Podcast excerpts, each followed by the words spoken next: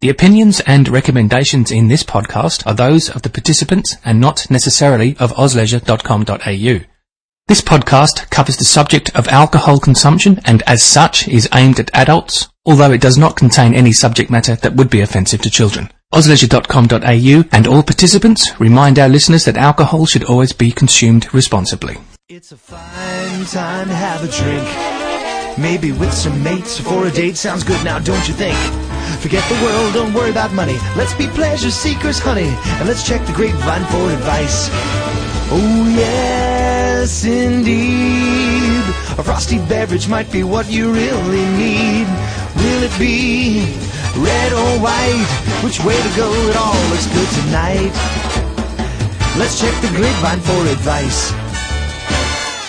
Well, welcome back to the Oz Leisure Grapevine. I'm here again with Greg from Doc's Liquor. Hello, Greg. Hi, uh, Richard. Thank you for coming along once again. It's my pleasure. Um, it's uh, it is a pleasure coming along talking about wine. There's no doubt about it. Uh, favourite subject apart from drinking it. well, they go hand in hand, really, don't they? Um, so, what have you got for us today, mate? Um, today, I thought we'd uh, do something a little bit different and uh, and step outside the square again. Instead of just talking gas bagging about wine, I've I thought of seeing how the wonderful Oz Leisure website is dedicated, uh, sorry, dedicated to tourism events in Australia, um, then what better to talk about somewhere close that we live, which is the Yarra Valley and all that it has to offer. Um, having lived and worked in the Yarra Valley for the last 10 years, I sometimes take it for a little bit for granted, but we really are on the doorstep of a truly recognised wine region, which is the equal of any other in Australia. So mm. nowadays we we are quite often we talk about the icon areas such as Margaret River in WA, Barossa in South Australia, McLaren Vale, South Australia, Hunter Valley in New South Wales, and when we talk about uh, Victoria, the first wine region that often gets mentioned is Yarra Valley, and uh, it's a, a great region that has really developed over a period of time and, and become an area nowadays that's vital to our tourism industry mm. and uh, mm. has really developed. Um, Yarra Valley as a wine region dates back into the 1800s and uh, where the likes of the Costello brothers had Yering Station, which was quite a party house, I believe, in the early days. They um, it used to be quite a destination to travel out there by coach and yeah, uh, yeah uh, there was quite a few wineries of the same ilk that uh, used to hold big events and stay. People would go and stay. Mm. Um, and one of the, the, famous wineries out there now is St Hubert's, which is actually Hubert Costello, who was the, the brother of um, uh, Costello that started up Yering Station. And uh, but you dropped the H. It's not Hubert's. It's, it, it, well, it's St Hubert's now. Yeah.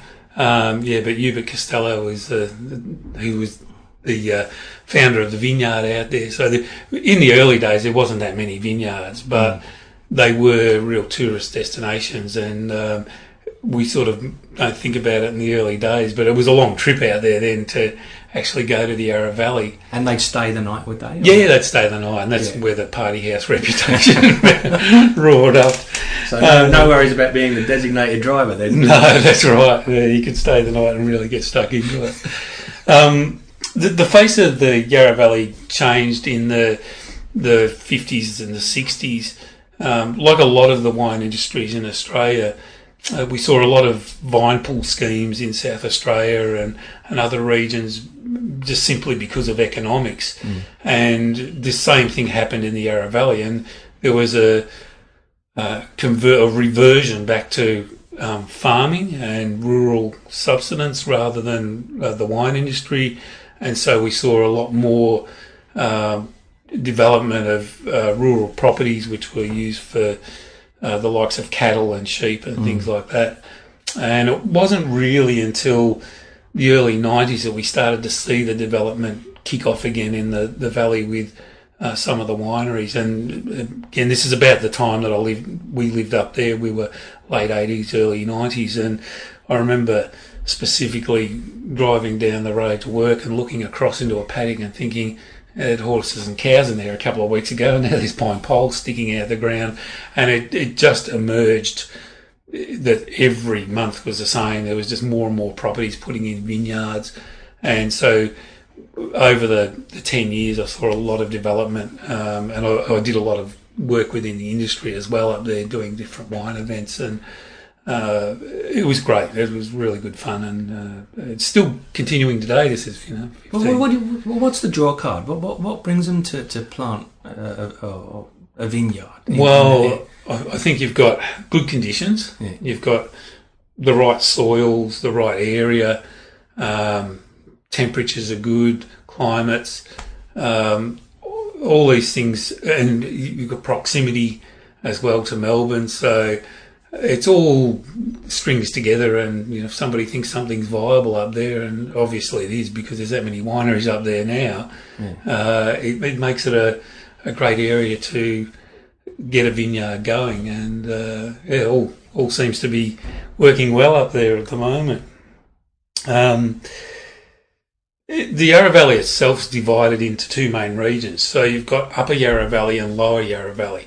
Now these are really dictated by the major highways that run through the area. So if you go into the Upper Yarra Valley, you're taking the Warburton Highway, and this runs from uh, Lilydale through to Warburton and, and beyond.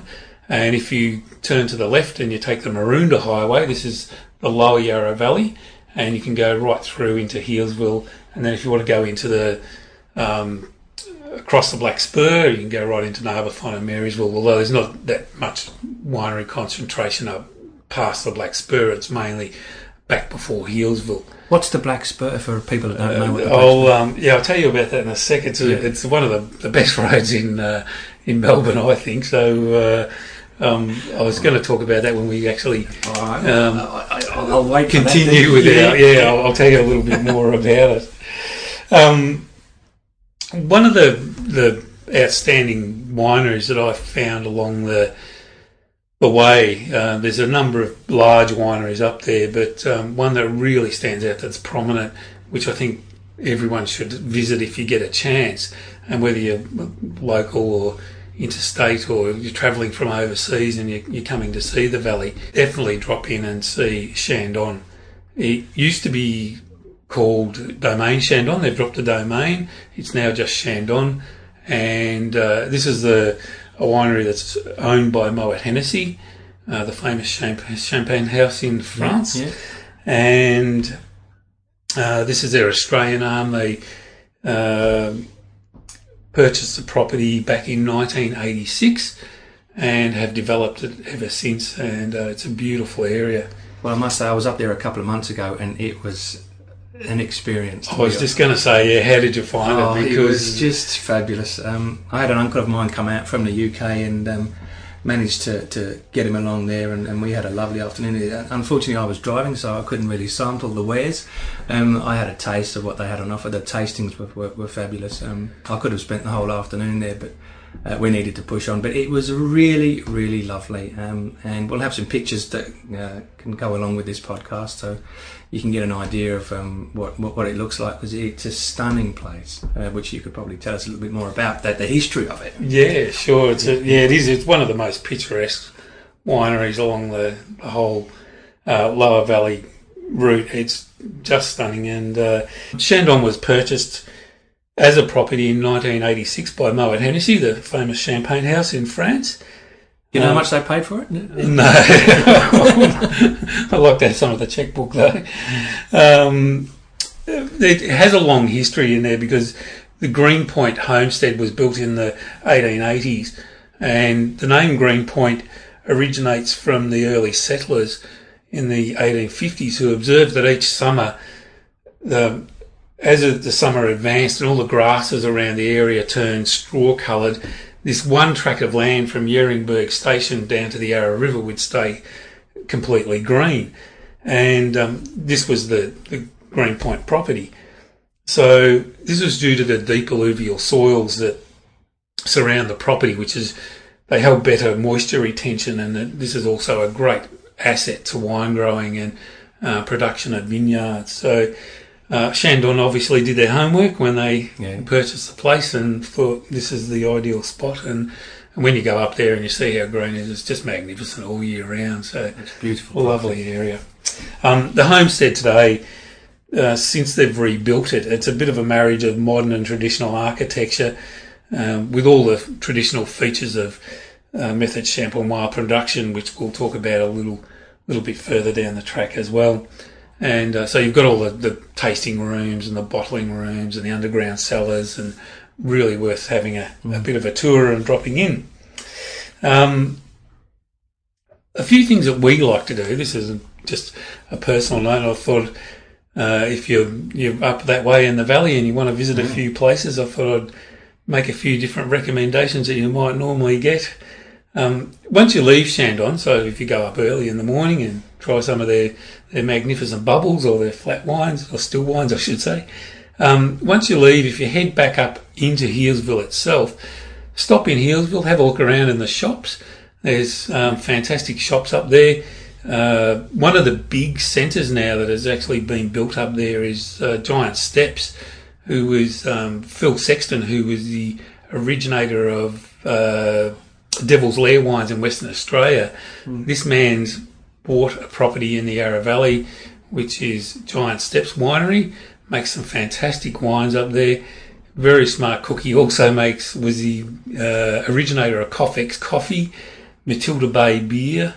Um, yeah, Quite he's a- entrepreneur. yeah, he is. He's a, a master brewer as well, and uh, he he has a, a finger in every pie. And uh, he's only just opened this visitor centre recently, but well worth having a look because they really focus on all assets of food, wine, um, and beer production, and uh, really worth having a look at. Um, if you get the time, drop in and see my good friend Ian at Cheese Freaks and Book Nuts. Go and get some local bread. Uh, ask him for some Tarago River Blue or Yarra Valley Persian goat's feta. Yeah. And uh, yeah, you'll have something if you want a, a mid-morning snack or you want to take something with you. Be warned though, his cheeses, once you try them, everything else you buy in the supermarket looks like cardboard after that. um, they're just fantastic. Um, if you leave Healesville and continue on a bit further, if you um, you haven't seen the Healesville Sanctuary, drop in and have a look. And uh, if not, go up into the Black Spur, which I was uh, Yeah. Mike was asking about. The Black Spur is really the Great Ocean Road of the mountains. It's just magnificent. There's 70, 80, 90 metre tall gum trees in there with ancient rainforest ferns just hanging over the side. It's a great drive. It's not a long, as long as the ocean road, but it is magnificent just to drive through. That's windy. It's windy, yes, very hilly and windy. So you're going up and up over two mountains. And one of the things we like to do is we love to go about three quarters of the way through. We stop uh, at a little place on the left hand side called St. Ron- St. Ronan's Well. Take some empty plastic bottles with you. Fill up. It's a fresh water spring. I was talking to one of the locals and he told us it just flows year round the water is just really clean, clear, crisp, cost nothing, and you know you can bring it back with you. It's just pure mountain water. Then if you do a Yui and then go back down, you can stop at some of the reserves on the way, like Fernshaw Reserve, and have a, a picnic with your cheese or whatever. Yep, yep. Um, or drop back down into Healesville itself, and there's uh, a couple of fantastic places to eat in there. Um, go and see our good family friend Des Harrington, who owns the Grand Hotel, which is the first one coming back down. They do a fantastic lunch, and also um, they have bands on on Sunday afternoon, uh, jazz bands, and yeah, great afternoon atmosphere. You can sit out on the veranda and have a bit of a feed and um, listen to some music. Yeah, it's a really good afternoon. Yeah. Um, once you've, you've done all that, then basically you've got three choices. Now you can either continue straight down the Maroondah Highway and head back into Melbourne, and you can stop at two or three of the major wineries along the left-hand side on this uh, on your homeward bound journey. So you've got wineries like Rochford, Oak Ridge, um, a little winery called Badger's Brook. Um, yeah, pop in and have a look at these guys because they're, they're all great little wineries there. Rochford in particular has a magnificent cellar door, Yep, yep. um, some lovely areas up there. You can either go left if you want to go into the upper Yarra Valley, so you cut across to the Warburton Highway and you can go and visit Yarraburn or Lilydale Estates. Um, which are two of the major wineries along that road, uh, and both producing some great wines. Um, the other alternative is to veer right and go on the Healesville Yarra Glen Road, and which will eventually bring you back into um, Maroondah Highway, and go and visit wineries such as TarraWarra. Um, go in and see Sticks if you can, which is uh, or, or Punt Road, I should say, um, which also incorporates Sticks wines, which is Rob Dolan, who's um, Sticks is his nickname. He used to play footy for Port Adelaide. He's about six foot four, and uh, and the Punt Road connection also is from uh, uh, originally in Melbourne. Uh, Punt Road was uh, a winery. Uh, along where the, the bridge is, and there was no bridge there, and you had to take the punt to get across the Yarra River, and they go from winery to winery. So this is back in the 1850s, so that's where the, the name springs from. So I to be a time traveller. and actually, if you look at the labels on the bottle, they, they show the, the Yarra River with the punt going across it. So, Yeah. yeah, it's a, got a bit of um, history and connection there. Um, and last of all, if you, you stay on that same road, travel up the Melba Highway, which is named after Dame Nell- Nellie Melba, and um, drop in and see Yering Station because, again, one of the truly magnificent wineries in the region. Spent about 20 zillion dollars on it, but it is just fantastic. And drop in and get some ice cream up there because the ice cream's fantastic.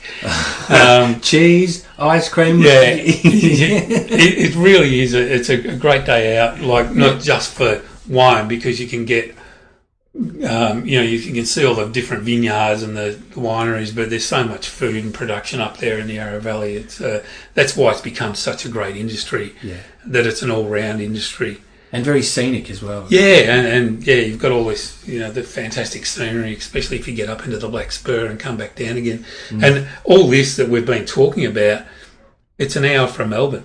So you can easily do it in a whole day and um, visit, you know, heaps of different places or, Yeah. uh, you know, you can even set out over a, a few different weekends or a month or, you know, as I said, we tend to get a little bit blasé because we live so close to the, the valley, especially myself. Like I live in the eastern suburbs, so I'm 30 minutes from the, the valley and we might go up two or three times a year, but it's still a great day out and a fantastic And all year round as well, you can do this. Yeah, all year round. Yeah, there's always something on. So uh, yeah, it's quite an enjoyable days out. So if you're visiting from overseas or local and, and want a, a good days out, there you go. Have, plan a day and uh, jump on the Oz Leisure website and, and have a look, and we'll go from there.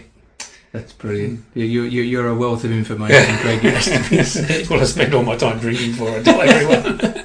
Greg, have you got the normal list for us uh, today? Well, Uh, I've sort of thrown the, the normal list out the window again, Richard. I thought, because we were talking about Chandon, I thought we'd feature some of the wines from uh, Chandon Winery. And predominantly what uh, Chandon produce are sparkling wines. We're not allowed to call them champagne in Australia, and we'll go into this a bit further down the track because they're um, when we talk about actual wine making, but all the generic terms were taken out of Australia in the 1990s, like the French generic, generic terms such as Burgundy and um, uh, Claret and things like that. And one of the terms was Champagne. Now, Champagne can only be called Champagne if it's produced in the region of Champagne in France. And uh, all other wines produced outside that region are to be called sparkling wines. So even if they're made in France and they're outside of the, the three main areas, then uh, everything is sparkling wine. So what we get in Australia now is uh, sparkling, and this is what Chandon does very well. They tend to be only one of producer that creates a whole base of different wines, whereas a lot of Australian producers tend to produce just one sparkling style. The three main grapes that are used in sparkling wine are Pinot Noir, Pinot Meunier, and Chardonnay. And this is what's called Méthode Traditionnelle, which is the traditional way that they make champagne. And uh, the difference with Chandon is they actually produce a whole variance of wines from these different grapes. So I thought I'd talk about some of their wines today. They also do a, a table range as well called Greenpoint, and we might look at these sort of further into some of our podcasts because Yeah. we can't fit all the wines in because they make so many. Um, but they do do a very good sparkling from Greenpoint. and I'll talk about this at the end. So the first style that they make is called uh, non-vintage. Now non-vintage is uh, uh, made from a cuvee or a blend of grapes from non-specific years. So that's where it gets the term non-vintage. Right. They can be quite good quality because the uh, oenologist, when he starts to put the wines together, because all these sparkling wines are blended from base grapes. They're Sorry, can you can you back up there? A what? not, oh, oenologist, An which is a, a winemaker. Okay. Um, what, what he does is uh, you're not getting a a, a wine like a, a sparkling non-vintage Chandon. It's not just one grape. It's actually blended from different vintages and uh, different styles, as I said. Yeah. So you can pick the best of and pour them all together, and uh, and that's where you come up with your base product. So the base product, the NV uh, or the non-vintage, around about 20 dollars in the in most shops. Um, great little product, drinks really well, and has some lovely sort of toasty, yeasty characters about it. Has it got a shelf life? Um, most sparklings, yeah, will carry a shelf life of uh, a few years without any problem. Um, you can always put your bubbles away, and you know, and it help. But something like vintages tend to to sit a little bit better. Uh, um, but again, you know, most champagnes or sparklings are consumed fairly young anyway. So unless you've got something from the early 1900s or something, that, you know, in champagne, that's real quality that will sit for a long time. Um, the next style of sparkling is called vintage, and the difference between this is this is from one specific year. So, same thing can be blended from different grapes um, and different batches, but must be from that one time frame. So, say you've got a 95 vintage or 96 vintage or 97 vintage. And again, the, the qualities tend to be much the same, but you can get a little bit more intensity within the wine because of being that specific year. And if, if the winemaker's done his job properly, you will get a, a really good quality drink. Um, now, the, the two wines that uh, Chandon do really well, um, which are different that you don't see on the market very much, Blanc de Blancs and Blanc de Noirs. Now, Blanc de Blanc is 100% Chardonnay, so it's just taken from that one grape style. Tends to be a little bit more uh, lively, fruit driven. Um, I like it because it gives a little bit more dryness on the end of the palate. Um, I find it's a cleaner drink than the NVs and the vintages. Uh, it's one of my favourite styles. And the other one is the Blanc de Noirs, which is 100% Pinot Noir. Hmm. Now, the interesting variation on this is Pinot Noir is a, a black grape, and yet it comes out white in style, like most classic sparklings. And how they achieve this is that they don't press the grape skin when they get the juice, the free run juice out. So all they do is they they get the when they do the pressing, there's no contact with the grape skin, and this just allows a clear free run juice, which is a white colour, even though you've got a black grape. Um, and this is um, Blanc de Noirs, so a little bit more fruit driven in style, um, a little bit more complex, and, and this is where all these components come in together. Yeah. With, why they choose these three grapes because they all these components add to the flavours of the the sparkling wine. Um, next one they make, which is Cuvée Riche. And Cuvée Riche is a, uh hi- higher sugar, higher residual sugar. So you get a sweeter style altogether than the other previous ones that we've been talking about. Um, it's got a little bit more, bit more fizz and a little bit more mouth filling, but it's also, as I said, a little bit sweeter in style. So especially one that the ladies love. Um, you know, popping the strawberries in there and things like that. it's not cheap though. It's about the the thirty dollar mark, you know, upwards. Yeah. Um, the Blanc de Blancs and the Blanc de Noirs are again about the, the high 20 marks, and the vintages in the high 20s as well. Um, Then Chandon do a wine called ZD. Now, ZD is an interesting wine. It actually comes without a cork in it. It comes with a crown seal on top. So the same as what you get on a beer bottle, basically. Oh. And this is all to do within the wine's production because when you make a sparkling wine or a champagne, the very last thing you do is you add dosage or expedition liqueur. And what they do is they they turn the bottle upside down into a rack and they freeze the all the lees go down into the plug. Now lees, you can ask me, Richard, lees. lees are the dead yeast cells, and yeast cells go down into the neck, and then they freeze it in a brine solution, and then they turn the bottle up, pop the ground at the crown seal, and this spurts out, and then they add what they call a dosage or expedition liqueur, which adds a little bit of sweetness and also just adds a little bit of that fermentation process as well. And then they stick in the traditional cork with a muselet and seal it all up. Well, what they do with the ZD is zero dosage, so they don't put any dosage in there. They just leave the crown seal, and what you get is a bone dry drink at the end of the day. So it's much drier than any of the other sparklings. Um, and if you like that really, really dry style, then this is the, the wine for you.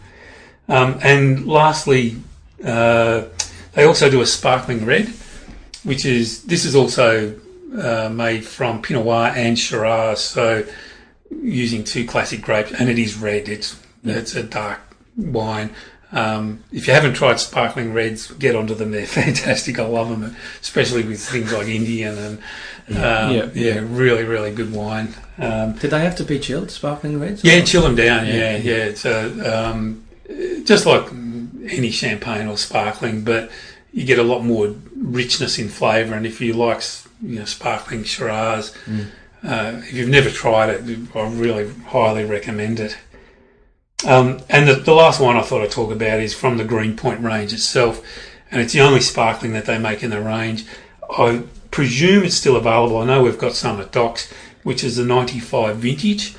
Uh, not cheap, it's about $50, uh, but it is magnificent. It's one of the better sparklings in Australia for around that money. Yeah. And I think it's on par with any of the Tasmanian sparklings, which I consider the best in Australia. And um, yeah, if you can search some out, uh, I know that the vintage has sold out, but there's some shops still do hold some 95, very complex, and yeah, almost getting into champagne territory, which is uh, a big comment because uh, Yes. I think there's some great champagnes around. So, uh, yep, that's the, the entire range that they make. And uh, if you've never tried some of these wines, like the, the Blanc de Blancs or the Blanc de Noirs or Sparkling Reds, uh, give them a try and see what you think yourself. Thank you very much, Greg. Our pleasure. Once again, you've uh, you've you've you've come so good. It's it's it's a pleasure to listen to you. Uh, thanks again. And um, that's Greg from Doc's Liquor. Um, this is Richard saying goodbye. And thanks for listening. Thank you, Richard, and uh, hope to catch everyone next time. Bye. Thanks. Bye. Well, that's it for this episode. Our thanks go to Greg and everyone at Doc's Liquor. If you would like to contact Doc's directly, they have stores in Balwyn North and Ringwood North, both in Victoria. You can call them on 03 9859 1111 or 0398799200. And please be sure to tell them that Greg sent you. Docs also have a blog with all of the latest news and information. You can find that at docsliquor.bigblog.com.au. Osler's a Grapevine is published every month, so if you like this podcast, please be sure to subscribe to the feed through iTunes and others. Full details on how to do that, as well as the topics covered in this episode, contact details, past episodes, and notes on future episodes can be found at www.ozleisure.com.au forward slash grapevine. If you have any comments on the show or suggestions for future shows, then please send us an email to grapevine at ozleisure.com.au. We want to produce the content that you want to hear. Thanks for listening. This is Richard Maguire for ozleisure.com.au, your guide to Australian holiday and leisure activities. Until next time, see you later. It's a fine time to have a drink. Maybe with some mates for a date sounds good now, don't you think? Forget the world, don't worry about money. Let's be pleasure seekers, honey, and let's check the grapevine for advice. Oh, yes, indeed. A frosty beverage might be what you really need.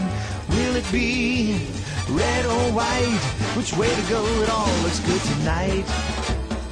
Let's check the grapevine for advice.